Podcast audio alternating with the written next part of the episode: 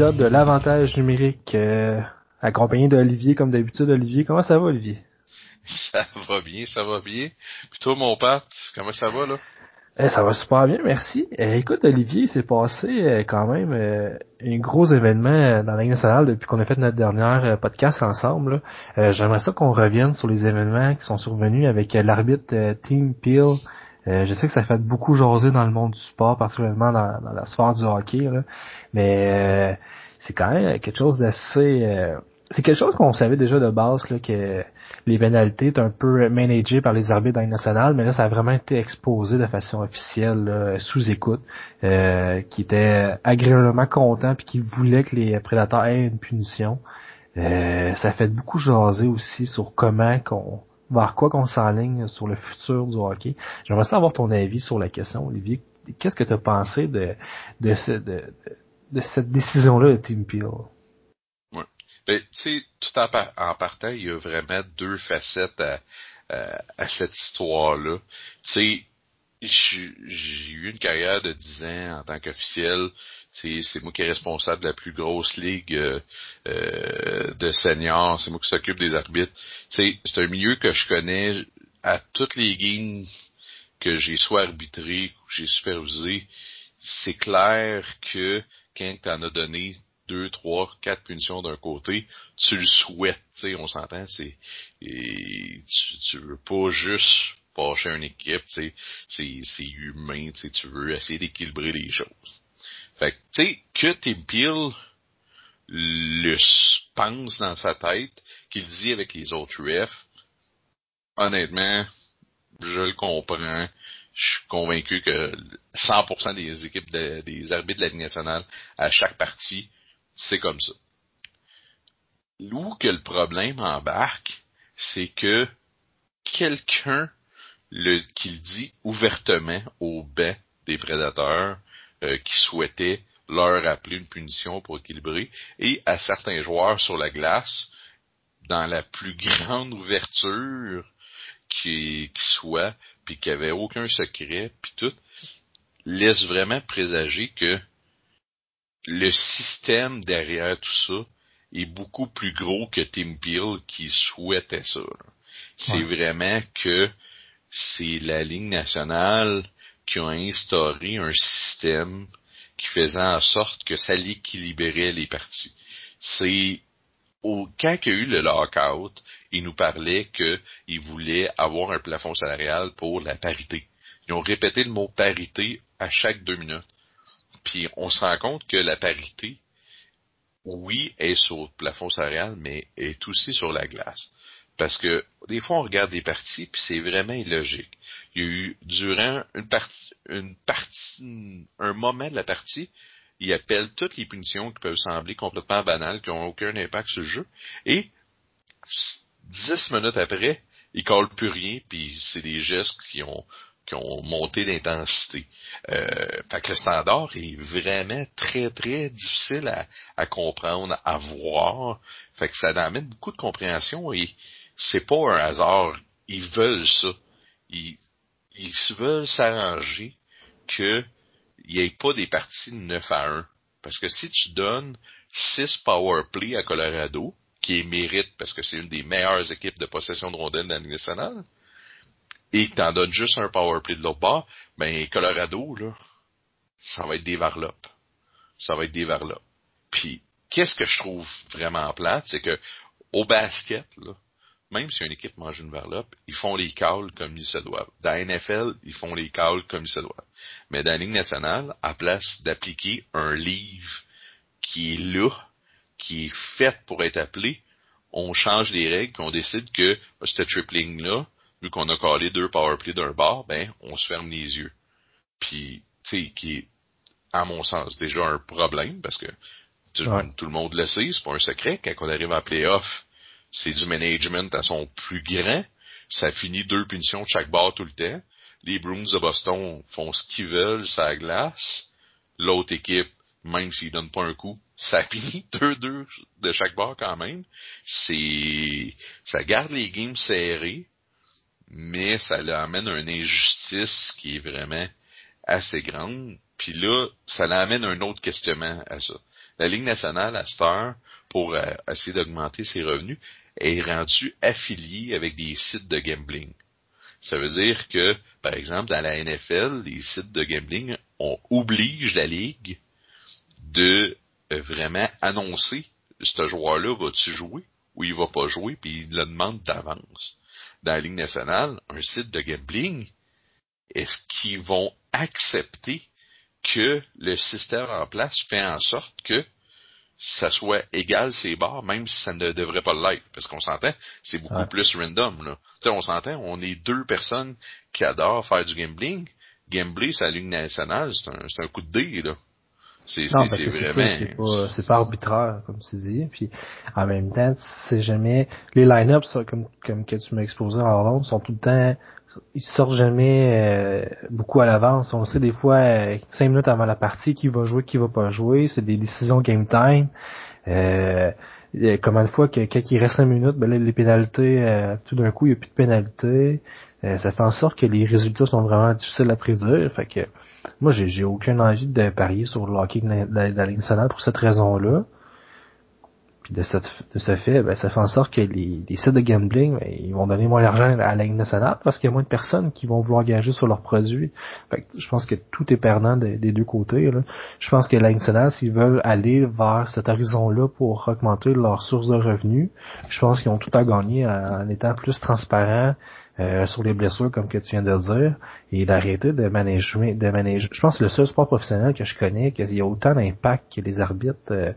Comme tu sais, on sait comment une fois une partie football, dans les séries, il reste un jeu à faire. Si il y a de l'obstruction dans la zone des buts, puis ça va provoquer un toucher, ils vont le caller de toute façon. Dans la NBA, c'est pareil. Il n'y a pas de différence. Tu sais que si tu commets une faute, une pénalité, ça va être appelé, parce que c'est ça qui est le jeu. T'as triché. Au hockey, c'est pas comme ça. Puis ça fait en sorte que les équipes qui devraient pas s'en tirer, qui vont aller chercher des meilleurs résultats. Puis en même temps, ça fait en sorte que des équipes sont pénalisées, des équipes sont plus petites, plus en finesse, plus de talent. On va voir, tu sais, Johnny Gaudreau, c'est pas pour rien qu'en série, c'est plus difficile. C'est pas sur hockey. Il y a moins d'espace, il se fait accrocher, il peut moins exploiter sa vitesse. C'est des joueurs qui sont extrêmement perdant des nouveaux règlements qui s'installent lors des séries éliminatoires. Puis comme tu dis, Olivier, puis tu l'exposes très très bien, je pense que c'est quelque chose qui est exposé puis qui doit être changé présentement, parce que je pense pas que ça peut continuer comme ça pour la qualité de leurs produits et pour leurs sources de revenus également. Oui. Puis tu sais, j'invite tout le monde à aller voir des vidéos sur YouTube de McDavid. Il y a plusieurs vidéos de tous les coups qu'ils mangent qui sont jamais appelés. C'est quand même complètement fou. La NBA, elle pousse ses joueurs vedettes. Le baseball pousse ses joueurs vedettes. La NFL pousse ses joueurs vedettes. La Ligue nationale fait tout en sorte pour que ses joueurs vedettes performent moins. C'est complètement fou quand on se met à penser à ça. Puis qu'est-ce qui fait vendre le sport? C'est que tu penses à un Michael Jordan, tu penses à un LeBron James, tu penses à plein de joueurs dans n'importe quel sport. Tom Brady, Tiger Woods au golf, il a poussé la popularité à des sommets. Puis la Ligue nationale, elle met du bâton dans les roues pour ses propres stars. Connor McDavid va peut-être être le meilleur joueur. C'est dur d'une époque à l'autre, mais peut-être va être assurément dans un club très, très, très, très, très sélect de meilleurs joueurs de l'histoire. Et la Ligue nationale fait tout dans son possible pour sacrer des bâtons des roues, de pas coller des doubles échecs quand il n'y a pas la rondelle, des obstructions. Et c'est complètement débilisant à penser. Et c'est un problème qui est majeur. On le savait. Tu sais, quand cette histoire-là est sortie, là, le plus fâchant, c'est que personne qui a fait « Ah ben, calvaire, je l'ai pas vu venir. » C'était un des secrets les moins bien gardés que le système était comme ça. Puis, tu sais, quand je regarde les gars qui sont dans les nationales, c'est toutes des machines. Pour vrai, pour être rendu dans la Ligue nationale, faut que tu sois avec des capacités physiques vraiment bonnes. Faut que tu sois un gars avec un jugement extraordinaire. C'est un petit groupe vraiment select. ils ont performé partout. Ça se peut pas que ces gars-là arrivent dans la Ligue nationale puis soudainement sont sloppy, ont un manque de un standard, qu'il y ait beaucoup de choses qui sont vraiment incompréhensibles. C'est impossible, là. C'est vraiment que je crois vraiment c'est une directive de ligue d'essayer de rendre ça égal. J'ai trop confiance en des gars qui sont là, que je connais leur parcours, qui sont des machines depuis, qui ont un talent inné depuis qu'ils ont un sifflet dans les mains, qui arrivent dans la Ligue nationale, puis qu'on regarde leur match, puis qu'on fait comme, ben voyons donc, ça a juste pas de sens, là. Ouais. Tu sais, on dit, la game est rapide, la game est rapide. Oui, la game est crissement rapide. Oui, le hockey, je pense encore que c'est un des sports les plus durs à arbitrer, parce que un petit détail, un tripping, là, ça se passe vite en tabarnouche, que c'est-tu le gars qui s'est enfargé tout seul ou dans un bâton, ça va excessivement vite. Sauf que la ligue, la vitesse est pas 4 fois plus vite que la ligue en Suède, est pas 4 fois plus vite que la ligue américaine.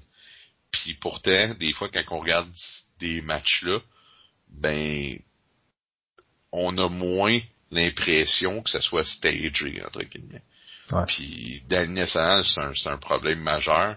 Puis je trouve que cette année, ça faisait longtemps. Tu sais, vu que je connais gros des gars, tu sais, qui arbitrent dans des vrais hauts niveaux, puis que je suis encore là-dedans, c'est rare en tabarnouche que j'arrivais puis je faisais comme l'arbitrage à soir, c'est une catastrophe. Souvent, tu sais, j'essaie de voir de l'autre côté puis je fais comme ok, tu sais, ça s'explique. Mais cette année, c'est pire que pire. L'arbitrage est vraiment pas bon. C'est trop d'incompréhension. Puis, moi, je suis convaincu que c'est pas les arbitres en tant que tel le problème, mais c'est le système qui est en place, qui complètement fait mal. Puis, tu sais, t'en as tellement bien parlé tantôt pour les blessures. Tu sais, c'est un autre problème avec les sites de gambling, là. Tu sais, comment tu veux, tu sais même pas c'est qui va gauler à soir. Tu sais, comme, pourquoi j'irais mettre 100$ quand t'es même pas capable de me dire c'est qui va gauler? Que ouais. Je sais même pas si Ovechkin il va jouer à soir. Pourquoi je le mettrais le 100$? Tu sais, ça a aucun sens. On se ramasse, il est day to day. Ok, moi, day to day, là, dans ma définition, c'est 2-3 jours. Parce qu'en haut de 3 jours, on n'est pas loin d'une semaine. Ouais. Ou puis quoi que ce soit. Mais day to day, des fois, on s'en masse. Ben crime. Un gars se fait un mois qu'il n'a pas joué, mais il est day to day. Juste parce que ça avantageait l'équipe de pas le mettre sur le plafond salarial. C'est de le mettre sur la liste des blessures. Fait que, avec le plafond salarial, c'est les aides un petit peu. Fait que c'est complètement fou. De la Ligue nationale, je pense que, on fait des beaux progrès à plusieurs égards, mais là-dessus, ça va pas bien. Oui, puis, tu sais, être amateur de sport en général, que ce soit au hockey, tu sais, c'est tout le temps, ça englobe beaucoup plus qu'admirer un match. Tu sais, on va prendre les fantaisies, les paris, c'est ça qui fait en sorte qu'il y a beaucoup d'intérêt envers ton sport. Il y a combien de personnes qui vont faire des, tu sais, t'as parlé des paris, mais il y a combien de personnes aussi qui vont faire des fantasy leagues, des pools de hockey, qui, tu sais, écoute, on connaît beaucoup de personnes, on en a plusieurs, une ou deux, on n'est vraiment pas les seuls au Québec, à travers le Canada, à l'en faire aussi sur le hockey. Des impacts comme ça a des gros impacts sur nos... C'est rageant, c'est... Tu sais, quand t'as un des joueurs vedettes qui fait beaucoup de points, puis que là, il est détoudé, puis finalement, ça se transforme en une absence d'un mois, 2 mois, ça a des gros impacts, c'est frustrant, puis tu perds un peu l'intérêt envers ton sport de cette façon-là. C'est surtout que le hockey, tu sais, c'est un sport qui a comme pas encore fait sa place, là, dans les sports, les élites, je te dirais, en Amérique du Nord. Oui, c'est un sport qui est probablement dans le top 4, mais qui est 4e après le football, le baseball, puis le basketball. Puis il y en a encore beaucoup, beaucoup à gagner en popularité là, pour essayer de rejoindre ces sports-là. Puis le travail, il n'est pas terminé dans ce cas-là. Le marketing, là, il Il faut qu'il se développe, qu'il continue à faire du progrès. Puis je vois pas ça, malheureusement, du côté de l'international. Fait que, tu sais, qu'est-ce qu'on expose aujourd'hui? C'est, oui, il y a eu l'événement de Tim Peel, mais c'est une problématique qui expose beaucoup de problématiques, là, au sein de l'international. Puis, écoute, je pense que l'international, faudrait qu'il se penche sur le problème, qu'il trouve des solutions rapidement, parce que c'est triste pour les amateurs, puis ça devient rageant, puis j'en connais du monde qui sont amateurs de hockey puis qui vont switcher à d'autres sports parce que ça répond plus à leurs attentes. Comme le football, côté Paris, écoute, je suis beaucoup plus connaisseur de hockey, mais je vais me diriger plus vers le football parce que je sais que c'est plus régulier, je sais à quoi m'attendre. Comme tu as dit, les blessures, on les connaît, on sait les systèmes de jeu, il n'y a pas de cachette. Tu sais, des fois, au hockey, on a l'impression que c'est comme une petite mafia, là, qu'on tient l'information vraiment secrète. Tu sais, combien de fois une blessure haut du corps, bas du corps, hey, c'est général en tabarouette, là. Tu sais, entre une fracture d'un orteil ou l'étirement de laine, tu sais, ça change beaucoup la donne. Fait qu'il faudrait arrêter, faudrait être plus transparent envers les amateurs parce que on s'en cachera pas, là. Si tu survis, le but premier, c'est que tu as des clients, puis il faut que les clients soient heureux là-dedans. Puis présentement, c'est pour ça que je vois. Ah, absolument. Puis c'est quoi qui fait que tu vas regarder, qui va faire que des nouvelles personnes vont s'intéresser à ton sport? C'est que tu vas voir McDavid partir de l'arrière du but, déjouer tout le monde, aller scorer, puis tu fais comme, OK, wow, ça c'est spécial. Ah. Bon, là, gars, Pat, on va revenir, là, on va jaser de hockey, là. Écoute, les Flyers de Philadelphie, faut qu'on s'en jase. Qu'est-ce qui se passe là-bas? Je sais pas, en début d'année, on s'en souviendra, Olivier, on avait placé les Flyers assez haut dans leur division, tout marchait, en séries éliminatoires l'an passé, les pseudo-séries, on pourrait dire, là, ça avait quand même bien été, ça avait rendu en finale de l'Est. Là, finalement, la troupe Alain Vigneault, après un bon début de saison, écoute, il n'y a rien qui ne va plus. Tout a commencé depuis la pause COVID là, qu'ils ont eue. On se souviendra que plusieurs joueurs avaient été mis sur la liste COVID. L'équipe avait dû s'absenter de leur calendrier pour une période d'environ une semaine et demie. Là, depuis le retour, là, le jeune prodige, là, Carter Hart, marche vraiment pas. Là, présentement, je pense que ça fait 3 parties en ligne qui n'est même pas habillé pour le match des Flyers. L'attaque marche pas. La défensive, c'est désorganisé. Là, écoute, j'essaie de trouver un qualificatif, mais je trouve pas de qualificatif assez fort pour dire à quel point c'est désorganisé.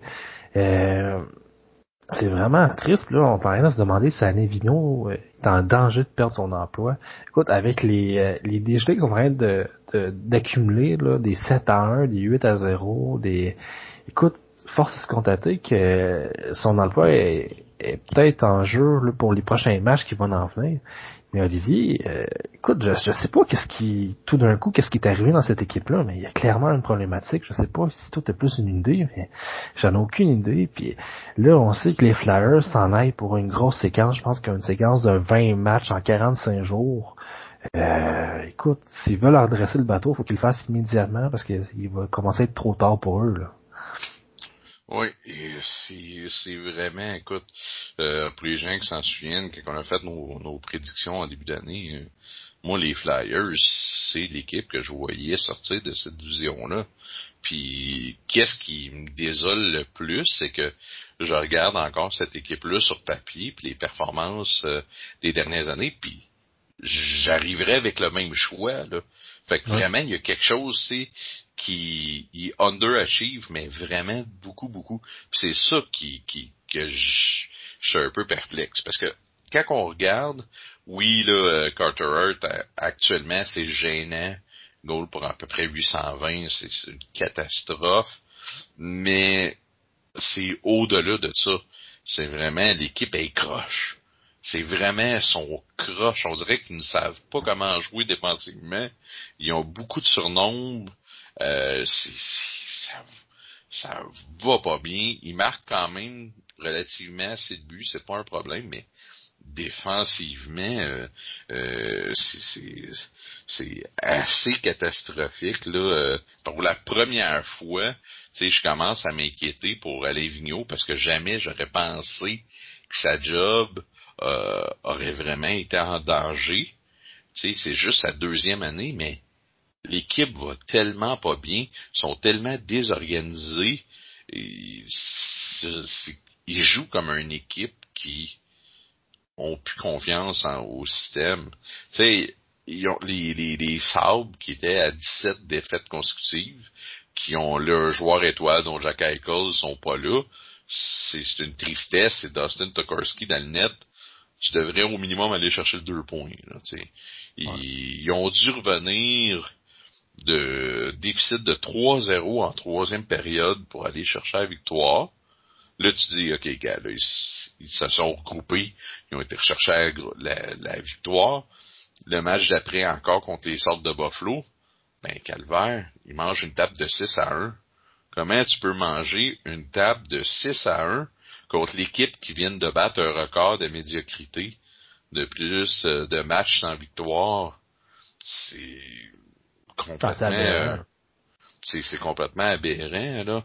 Tu sais, je comprends que Carter Hart fait pas le travail, je comprends que Brian Elliott fait pas le travail, mais là c'est plus que ça, là.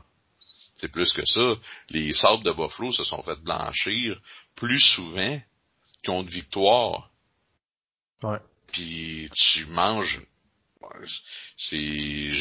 J'aimerais ça vraiment voir être un oiseau puis d'aller voir dans le vestiaire. Parce que Claude Giroux, après la victoire de 3 qui ont venu de l'arrière de 3-0, était méconnaissable en entrevue. Il était pas de bonne humeur. Vraiment. Ouais. Tu sais, c'est facile de. Il aurait pu jouer la game de. On regarde. On a failli chier ça. On est revenu. Grosse victoire. On revient. Non, il était vraiment fâché. Comme j'ai rarement vu un gars être fâché après une victoire. Est-ce qu'il sait des choses qu'on sait pas? Est-ce que c'est vraiment qu'il regarde de la façon que l'équipe a joué pis qu'il avait pas confiance? C'est un problème. Ça commence à ressembler étrangement, si je veux faire un parallèle là, avec les Canadiens de Montréal. Tu sais, Claude Julien, il a perdu sa job pour une situation assez semblable. Là. Tu sais, l'équipe allait bien en début de saison. C'est sûr que les Flyers allaient quand même mieux que les Canadiens, mais là, ils vont peut-être moins bien que les Canadiens allaient moins bien.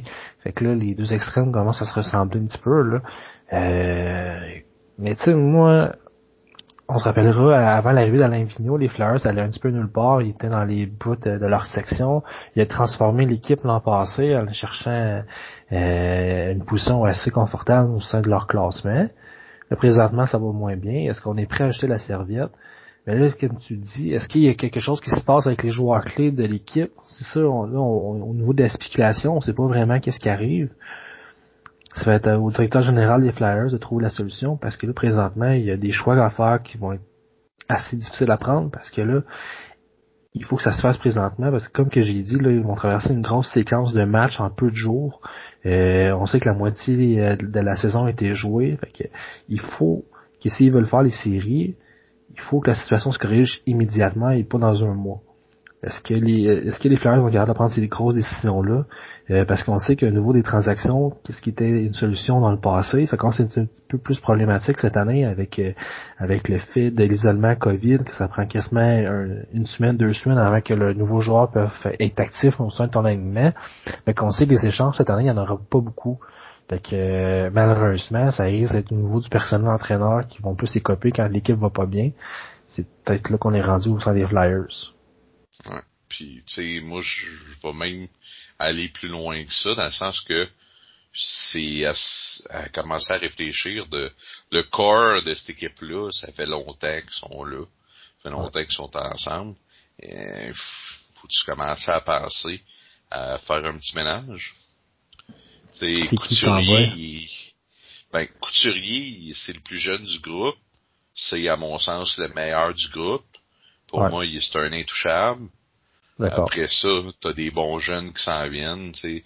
Joel Farabee, Connecty, il y a de bien. Mais tu sais, moi je pense que Voracek, c'est terminé. Souvent, il joue ça à 3. Il fait ses points pareil, mais j'ai pas l'impression que c'est tant le type de joueur que je veux aller à la guerre avec. Tu sais, échanger Giroud, peut-être que ça peut en venir à ça. parce que je pense que Sean Couturier a le potentiel de devenir un capitaine dans la Ligue nationale, puis il peut réussir dans ce rôle-là, puis ouais. Est-ce que tu veux lui donner le flambeau? C'est Claude Giroux, tu sais, qui est pas encore très très vieux, mais que il veut pas revivre ce que les Sabres font en permanence, une reconstruction. S'il ouais. veut pas revivre la reconstruction, ben peut-être que lui aussi va vouloir passer à autre chose. Tu sais, il y a des grosses questions à faire là-bas, parce que je pense pas que le statu quo, tu peux pas avoir une équipe avec autant de talent puis de juste faire comme c'était une mauvaise année. Non, c'est pas juste une mauvaise année, là. C'est majeur. Écoute, quand tu laisses un gars, Mika Zibanejad, faire 6 points contre toi, que tu laisses 9 buts accordés d'un, c'est gênant, là. 6 points à une période, là. Dans le type de hockey maintenant qui se marque quand même pas tant de buts par rapport aux années 80-90, c'est gênant. Ouais. Puis c'est doublement crissement gênant quand le même gars te refait 6 points la game d'après. C'est majeur. Il vient de racheter sa saison avec ces deux matchs-là. Il a racheté sa saison, effectivement, avec ces deux matchs-là. C'est fucking gênant. C'est gênant, ouais. gênant. C'est pas juste les goalers, le problème. La défensive est vraiment croche. Là, elle croche que là, récemment, Gus Thibault, il a été mis au balotage. Il n'a pas été réclamé. Ouais. Il avait été healthy scratch plusieurs matchs avant, parce que c'est un gars de power play, puis défensivement, c'est un peu comme Mike Green en moins bon, si on veut. Quand Mike Green était dans ses bonnes saisons, il était vraiment dominant. De Ghost, c'est sûr que Mike Green a quand même été pas mal plus important que Godesper. A fait une très bonne saison d'attitude, là. Puis défensivement, c'est pour reprendre tes plaies. À reprendre tes phrases, c'est une plaie. Mais tu sais, Mike Green, ça a quand même été un défenseur qui a fait plusieurs saisons de 30 buts. Les défenseurs de 30 buts, il n'a pas eu tant que ça. Là. Fait ouais. Mais je comprends qu'est-ce que tu veux dire, là. Tu sais, il a perdu son rôle au powerplay, puis défensivement, il a de la misère. Fait que tu sais, il n'y a plus vraiment d'avantage à l'avoir dans cette équipe-là. Puis je pense que s'il y avait de quoi à sacrifier, c'était lui. Le message va passer à travers ça. C'est aux joueurs de répondre. Est-ce que les joueurs vont répondre? C'est là qu'on va voir si les joueurs ont un sentiment d'appartenance envers leur entraîneur ou pas. Puis tu sais, je te dirais, tu sais, Philadelphie, là, c'est une ville pas facile, là. C'est une ville que les partisans sont accessibles. C'est une ville ouvrière, c'est une ville de travailleurs. Ouais. Ils veulent avoir une équipe qui travaille, qui gagne, qui travaille pour gagner. Présentement, c'est pour ça qu'il arrive. C'est frustrant. Fait que c'est sûr, dans ce contexte-là, le marché va être extrêmement difficile envers eux. Non, c'est ça. Puis tu sais, qu'est-ce qui est encore un peu incompréhensible, c'est que t'avais déjà un bon noyau, ça allait super bien. Ils ont signé Kevin Hayes, qui, moi, personnellement, je percevais beaucoup comme une erreur. Tu sais, c'est un gros bonhomme, mais qui jouait, tu sais, tout le temps à 2, à 3, faisait un peu de points, mais tu sais, qui était pas nécessairement le type de joueur que je trouvais, puis que là, il rentre dans un rôle où que il va dans un secondary scoring, il trouve le moyen de mettre des points sur le board. C'est un gros bonhomme, il cadre super bien avec les Flyers. Fait que tu sais, tu te dis, ça va être un ajout qui fait en sorte que le groupe passe à la prochaine étape, puis même avec lui que j'oubliais, c'est une catastrophe, là, tu te dis, ouais, là, faut retourner sa planche à dessin, puis vraiment commencer à se questionner sur tout. Faut se questionner sur tout. Carter Hart, actuellement, faut se questionner sur oui, c'est une mauvaise saison. Moi, je crois encore qu'il va vraiment revenir. Ouais, il y a comme quand même un bon potentiel, ouais. Il y a un potentiel incroyable, mais il y a des questions à se poser quand même pour qu'un gars se mette à gauler à 815, 820,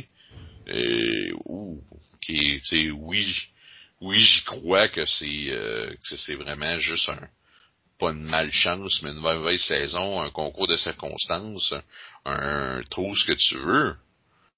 Mais tu peux pas y aller all-in sur un gars de goal pour 815. Là. Est-ce que c'est parce qu'ils l'ont emmené trop vite pis qu'il a besoin de plus de temps? Tu sais, c'est... Puis honnêtement, je l'ai pas, la réponse. Moi, je pense pas, là, parce qu'il y a quand même le niveau de la performance. Puis, tu sais, qu'est-ce qui est difficile ces temps-ci, c'est que quand ça va pas bien au niveau hockey, ben, t'as pas rien pour te changer les idées. Tu sais, on sait que les gars, c'est hockey, c'est extrêmement strict en dehors de la glace, ils peuvent pas aller dans les restaurants, c'est à peine s'ils ont le droit de sortir de leur chez eux. Fait que, tu sais, c'est dodo, on reste à la maison toute la journée, pratique, on reste à la maison toute la journée, on voyage, hockey, on retourne à la maison, il y a pas vraiment de vie sociale. Fait que quand ça va pas bien au niveau hockey, ça commence à être difficile de changer les idées. Tout ça ensemble, ça commence à nuire beaucoup. Ça reste que c'est un jeune joueur. Mais tu sais, moi je l'ai dit, puis même dans les pods, là, je l'avais dit que je faisais exception pour Buffalo, là, mais j'ai tout le temps été contre des gros ménages britanniques aussi, ou de philosophie quand une équipe allait pas bien une fois puis qu'ils ont du succès dans le passé. Là, puis là présentement avec les Flyers, ça va pas bien. Je suis d'accord qu'on peut échanger quelques joueurs de Voracek, des Giroux, mais je pense qu'il faut pas toucher au noyau quand même de cette équipe-là. Puis tu sais, on se souviendra aussi dans le passé, les Flyers avaient quand même un bon gardien de but qui ont jeté vite l'éponge, qui s'appelait Sergei Bobrovski. Il y a eu une ou deux bonnes saisons à Philadelphie, ils s'en sont débarrassés assez vite aussitôt que les problèmes se sont bien arrivés. Tout d'un coup, il est devenu un gardien de but élite au sein des Blue Jackets. On sait que cette année, c'est peut-être un petit peu plus difficile avec les Panthers, mais ben écoute, plus difficile. Écoute, on va gérer les mots, là. C'est quand même pas si pire que ça avec l'équipe qu'il y a, mais on sait qu'il nous a habitués à beaucoup mieux dans le passé, là. Mais tu sais, cet exemple-là, c'est juste pour dire que des fois, il faut quand même être patient avec ces gardiens-là. Surtout que les gardiens, lui, l'habitude, c'est vers quoi? 25-26 ans, Olivier, qu'un gardien prend vraiment son envol dans l'international. Il est encore très loin de là, c'est un jeune joueur. Tu sais, on l'a beaucoup comparé à un futur Carey Price aussi, pour prendre modèle. Fait que, je pense qu'il faut être patient à ce niveau-là. Faut pas jeter la serviette. Faut lui donner le temps de reprendre confiance. Ouais, ben, ça, c'est sûr qu'un Carter Hart, tu sais, premièrement, tu l'échanges pas. Tu sais, c'est même pas un questionnement. Tu sais, moi, où que ma réflexion va, c'est est-ce que, justement, il y aurait eu besoin de 1, 2 ans, 3 ans de Ligue américaine, avoir beaucoup de matchs, à ce que t'as beaucoup moins de pression, tu fais juste taper. C'est, on se cachera pas, là, dans la Ligue américaine, là. Les gars ont quasiment les mêmes shots que dans la Ligue nationale. C'est juste qu'à la place d'avoir 3 qualités dominantes, ils ont juste une shot. T'sais. Fait que c'est un bon défi de jouer dans la Ligue américaine puis de performer. Fait que tu sais, est-ce qu'ils auraient dû prendre leur temps plus là? Peut-être, je ne sais pas. Mais actuellement, c'est que là, les fans sont en train de se questionner sur lui. Ses coéquipiers, c'est sûr, sont humains puis ça va pas bien. Ils doivent se questionner sur lui. Lui, il se pose des questions en tabarnouche sur lui-même. Ouais. C'est facile de scraper un gars, là. Ah, puis tu sais, lui, il était considéré comme un quasi-dieu à Philadelphie. J'ai entendu des reportages. Lui, il faisait qu'est-ce qu'il voulait à Philadelphie, là. C'était le next big one, là. Comme gardien de but, il faisait longtemps que les Flyers n'avaient pas eu, puis il y avait beaucoup de grosses attentes envers lui. Fait que là, tout ça, là, fait 3 matchs qui est retiré de la formation en étant en santé. Ça commence à être difficile à gérer, là. Ouais. Mais moi, ça, je trouve que c'est la meilleure affaire qu'il n'y a pas, honnêtement, pour lui, dans le sens que la Ligue nationale, cette année, c'est une chance inouïe, entre guillemets. Il traîne toujours 3 gardiens. Le gars, ça va pas bien. Il a pas de fun. Ça y tente sûrement pas d'être là. À la place, là, de t'habiller, puis pas jouer, là, puis de regarder tes coéquipiers se faire défoncer, parce que c'est ça qu'ils font. Ils se font faire, les Flyers, depuis quelque temps, ils se font défoncer de tout bord, de partout. Fait qu'on t'habillera pas, là. Fais juste relaxer, là. Fais juste te dire que c'est juste du hockey. Passe du temps dans le spa, si tu veux. Va te faire masser durant la game. Reviens, fais-toi, repose-toi à tête, puis parce que tu sais, on s'entend dans la nationale, tu sais, t'en as parlé, c'est beaucoup de matchs en peu de temps. C'est toujours. Fait que tu sais, des séquences de défaites, habituellement, quand tu jouais 2 ou 3 matchs par semaine, ben avant de te rendre à 8 défaites de suite, là, tu sais, t'avais le temps de refaire le vide 2-3 fois. Mais là, tu joues quasiment aux 2 jours. C'est à la place de jouer 2-3 matchs par semaine, des fois t'en joues 3 quasiment assurés, des fois c'est 4, Puis il y a certaines séquences, c'est quasiment 5 matchs en une semaine. Ouais. Fait que les matchs reviennent, t'es tout le temps dans la même poutine. Fait que le lundi, ça va pas bien, là tu joues le lendemain soir, le mardi, ça va pas bien, ben là, OK. Là, tu reviens, tu rejoues jeudi, ça va pas bien. C'est difficile. T'étais dans la poutine, là. Tu sais, les Sabres de Buffalo, j'essaie pas de les excuser, mais loin de là. Mais c'est le type de saison parfaite pour avoir ce type de séquence-là. C'est que quand la chaîne elle débarque tellement vite, t'es tellement pris au dépourvu, t'essaies tellement de tout changer vite, puis là tu passes à côté de plusieurs choses, puis tu laisses faire des détails parce que t'essaies de tellement déplacer le bateau au grand complet, tandis que c'est juste qu'il manquait 2 batteries dans la patente. Ah. Fait que tu sais, c'est un peu ça qui peut arriver. Fait que tu sais, les Flyers, je suis vraiment curieux. Je suis vraiment curieux parce que je crois pas aussi que les joueurs accepteraient qu'il se passerait rien de plus après une saison comme ça. Et c'est les joueurs, tu sais, des fois les journalistes sont durs avec les joueurs, les fans sont durs avec les joueurs. Ceux qui jouent pas bien, ceux qui ont pas une bonne attitude là, les joueurs ils savent c'est qui dans le groupe là. Ah. Ils savent c'est qui retarde le groupe. Puis c'est quand tu veux pas avoir quelqu'un dans ton vestiaire que tu considères qui fait pas tout en son possible, ou qui a pas une bonne attitude, ou tu t'as pas de confiance à la guerre avec lui. Fait que c'est sûr, moi je suis convaincu que peut-être que ça sera pas 3, 4, 5 gars. Peut-être que ça va être juste un qui va avoir plus d'importance, mais le vestiaire accepterait pas qu'il se passe rien, là. C'est trop une grosse varlope. C'est pas un mauvais 2 semaines, là. T'sais, les Flyers, au début de l'année, ils gagnaient, mais ils jouaient pas bien quand même. T'sais, c'est une des équipes que, quand on regardait les tangentes avec les stats, c'était dangereux, là. Ils étaient pas du bon côté, là. Fait que, pis là, ben, écoute, là, la chaîne a débarqué, mais vraiment beaucoup, pis c'est triste, c'est quand même triste à avoir une équipe qui a un si beau potentiel avec des joueurs vieillissants que tu sais que leur fenêtre se ferme, puis qui ont eu, tu sais, les Flyers là, qu'est-ce qui est beau à voir avec cette équipe là, c'est que la fenêtre se ferme, c'est pas tout à fait vrai là, parce que tu sais, quand on a quand ça replace, mettre un gardien de but de premier plan qui est très très jeune, t'as nommé Sean Couturier qui pourrait être le prochain leader de cette équipe-là, t'as Travis Konechny, t'as Joel Farabee, à la défensive, c'est une défensive qui est quand même assez très jeune aussi, assez mobile, fait que tu sais, oui tu parles des bons joueurs vétérans, mais il y a des successeurs à ça, là. Fait que je pense que les Flyers font bien les choses dans cette situation-là. Ils pourraient quand même bien s'en tirer, là. Ouais, t'as pas tort, mais tu sais, regarde, Giroux, l'année prochaine, va avoir 34 ans, puis Voracek va avoir 32. Tu sais, leur prime est passé, là. Puis, tu sais, oui, tu peux peut-être aller chercher quelque chose en retour de ces joueurs-là, mais ça reste quand même que, tu sais, Claude Giroux... Tu sais, quand je pense à Claude Giroux, quand je pense aux Flyers, je pense à Claude Giroux, là, c'est l'âme de cette équipe-là, c'est le capitaine depuis longtemps, c'est un gars qui performe, que tout le monde a du respect pour lui, tu sais,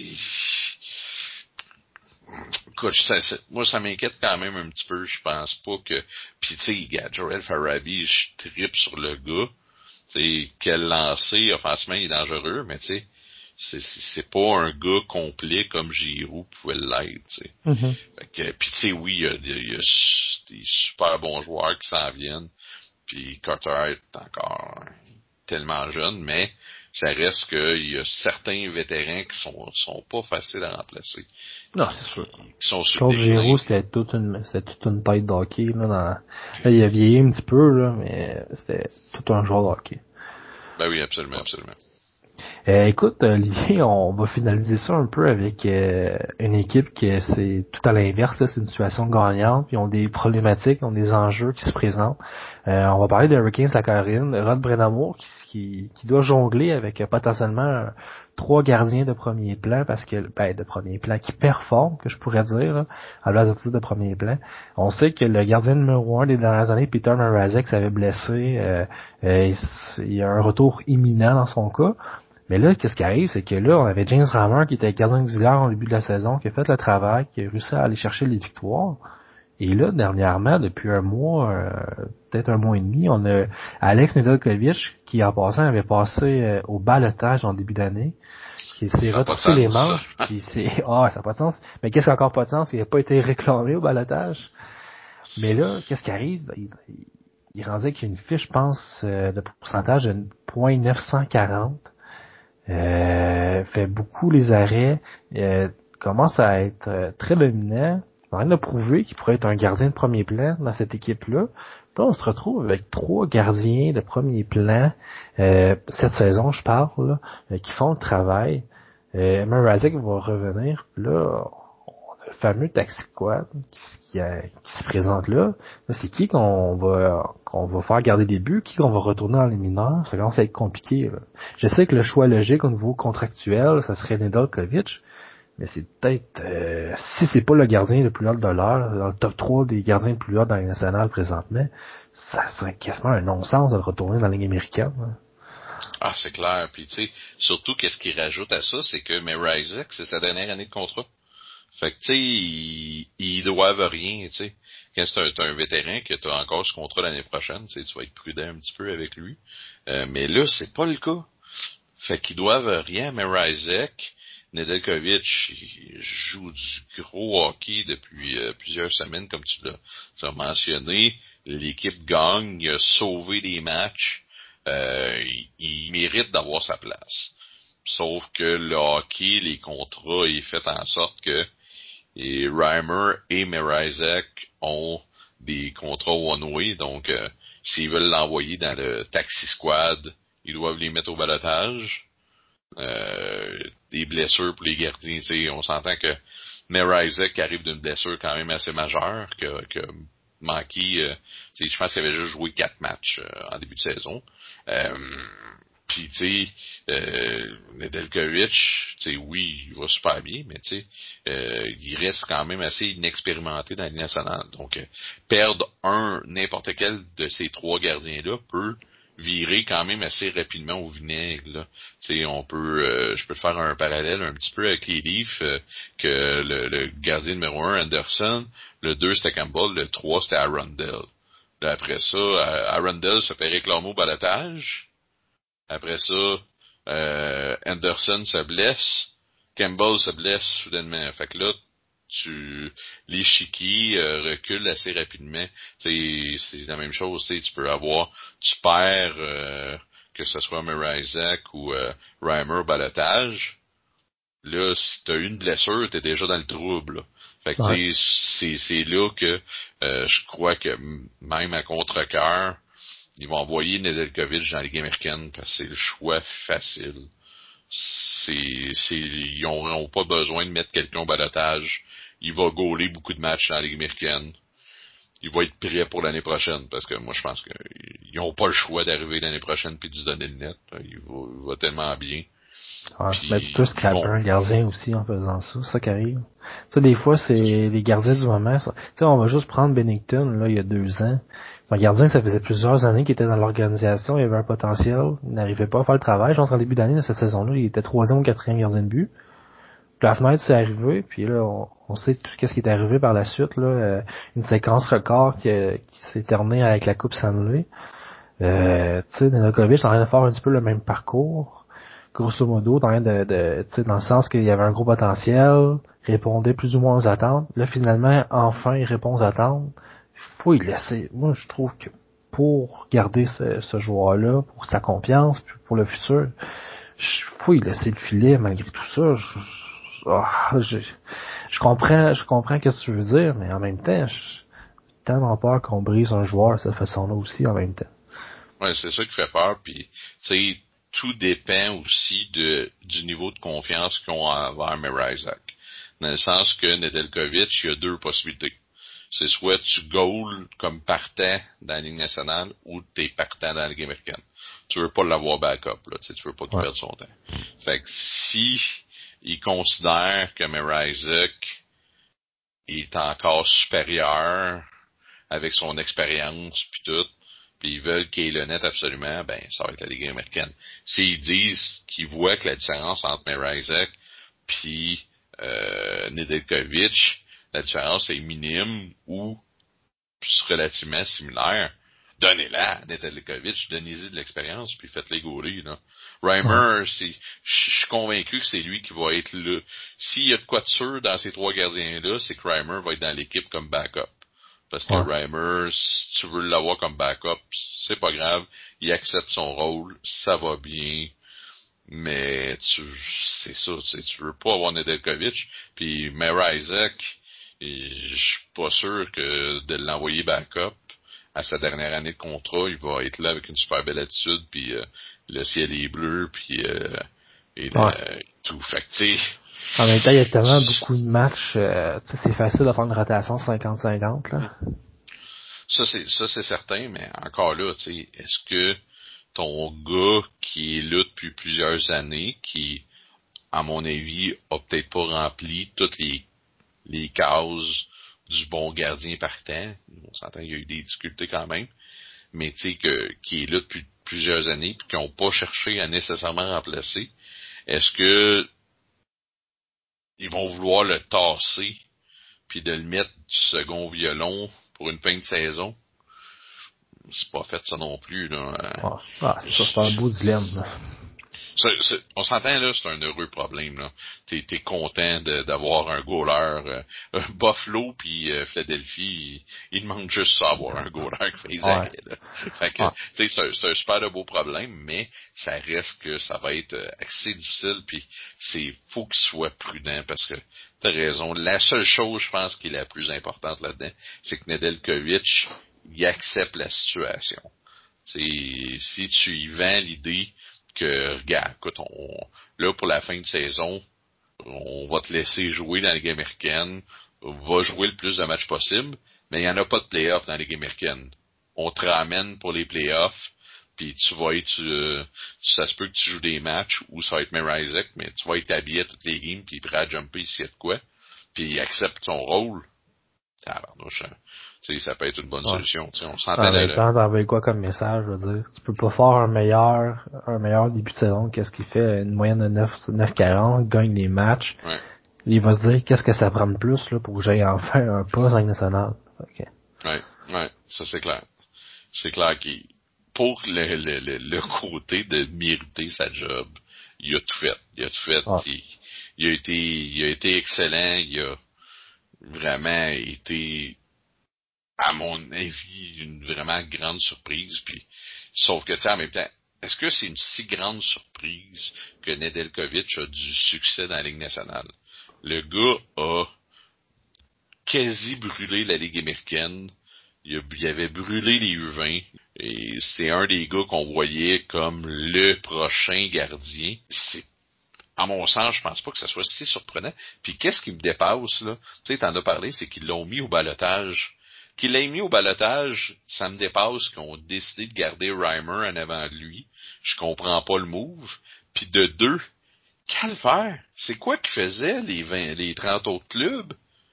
Calvaire, un goaler de ce calibre-là donné, Chris, réclame-les. Si ça va pas bien, t'as rien perdu. Non, mais ils ont réclamé Arundel à la place, ben mieux. Tu sais, écoute, ça fait... Anton Forsberg, il était rendu à son 5e club cette année. Ouais. Mais Nedeljkovic, on touchera pas à ça. Mais voyons donc. Ouais. Voyons donc, ça n'a aucun sens. Tu sais, des fois, on parle...